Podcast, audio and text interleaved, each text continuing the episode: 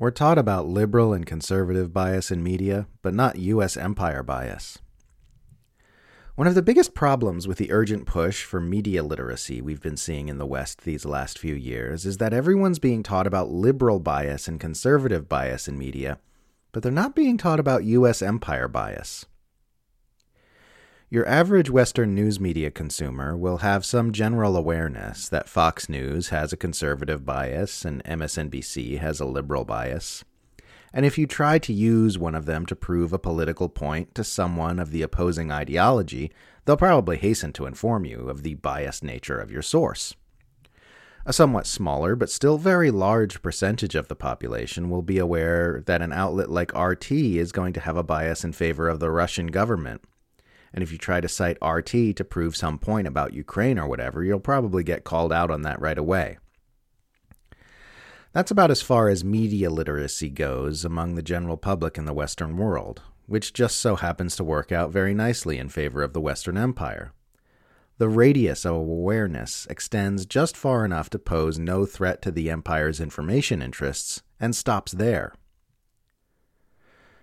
What relatively few Westerners are aware of is that the entirety of mainstream Western media, both liberal and conservative, are so biased in favor of the US and its empire like global sphere of influence that they're almost worthless for forming an accurate understanding of what's happening in the world.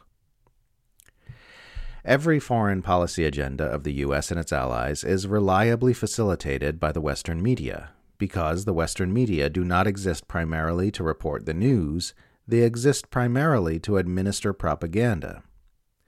The New York Times has reliably supported every war the U.S. has waged.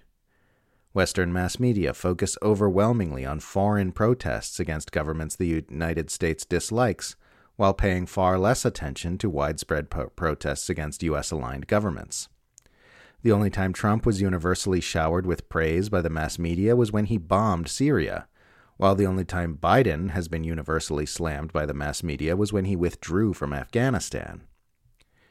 U.S. media did such a good job deceitfully marrying Saddam Hussein to the September 11th attacks in the minds of the public in the lead up to the invasion of Iraq that 7 in 10 Americans still believed he was connected to 9 11 months after the war began. To name just a few obvious glaring examples of far too many to list. Kids aren't being taught about this type of bias in school.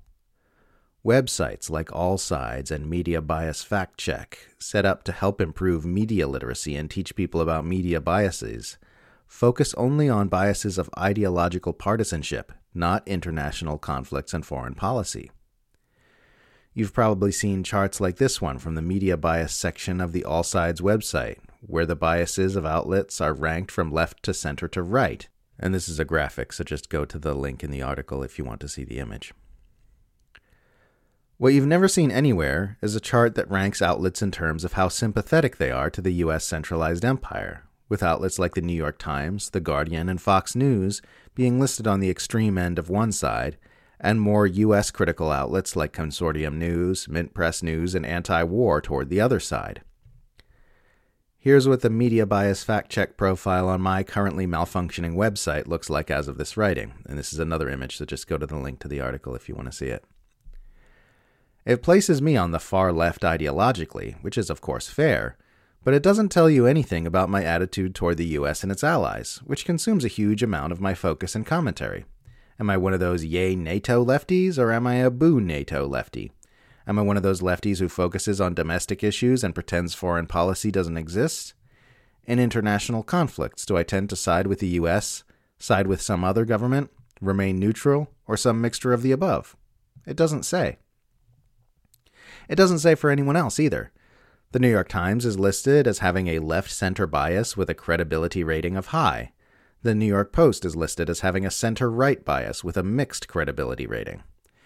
It's all about where they can be placed on the left to right ideology scale and some arbitrary determination about how credible they're found to be, without any mention of the fact that they are both fiercely loyal to the US empire. This is entirely by design. The whole push to promote media literacy and improve online information has never actually been about training people to see and understand the biases of media outlets. It's been about training people not to see and understand them, at least not where it matters. Foreign policy is the single most consequential aspect of government behavior when it comes to the U.S. and its allies, because it affects the most people to the greatest degree. Domestic policy has very real consequences for the kind of life people will have under the U.S. power alliance.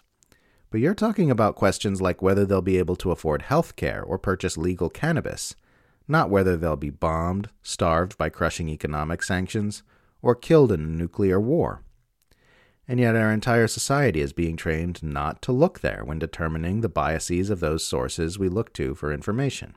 And this is exactly because foreign policy is so immensely consequential. Those who run the empire don't care whether women can have an abortion or whether marginalized groups are abused by police. So they're happy for the biases of their propaganda organs to be highlighted on such matters and for everyone to pour all their energy into debating them. What they absolutely do care about a very great deal is the operation of the globe spanning empire, which is held together by nonstop violence and abuse and the threat thereof. So we are indoctrinated into supporting the U.S. empire's agendas of war, militarism, manipulation, and resource extraction around the world and we are trained not to look at the fact that we are being indoctrinated by sources of information who are all wildly biased in favor of that empire.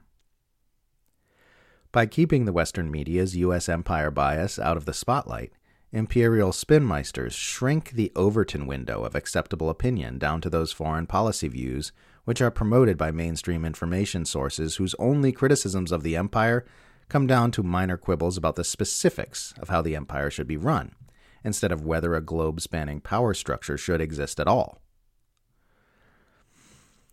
This is just one of the many sly little ways our perception of our world is tilted toward the interests of our rulers.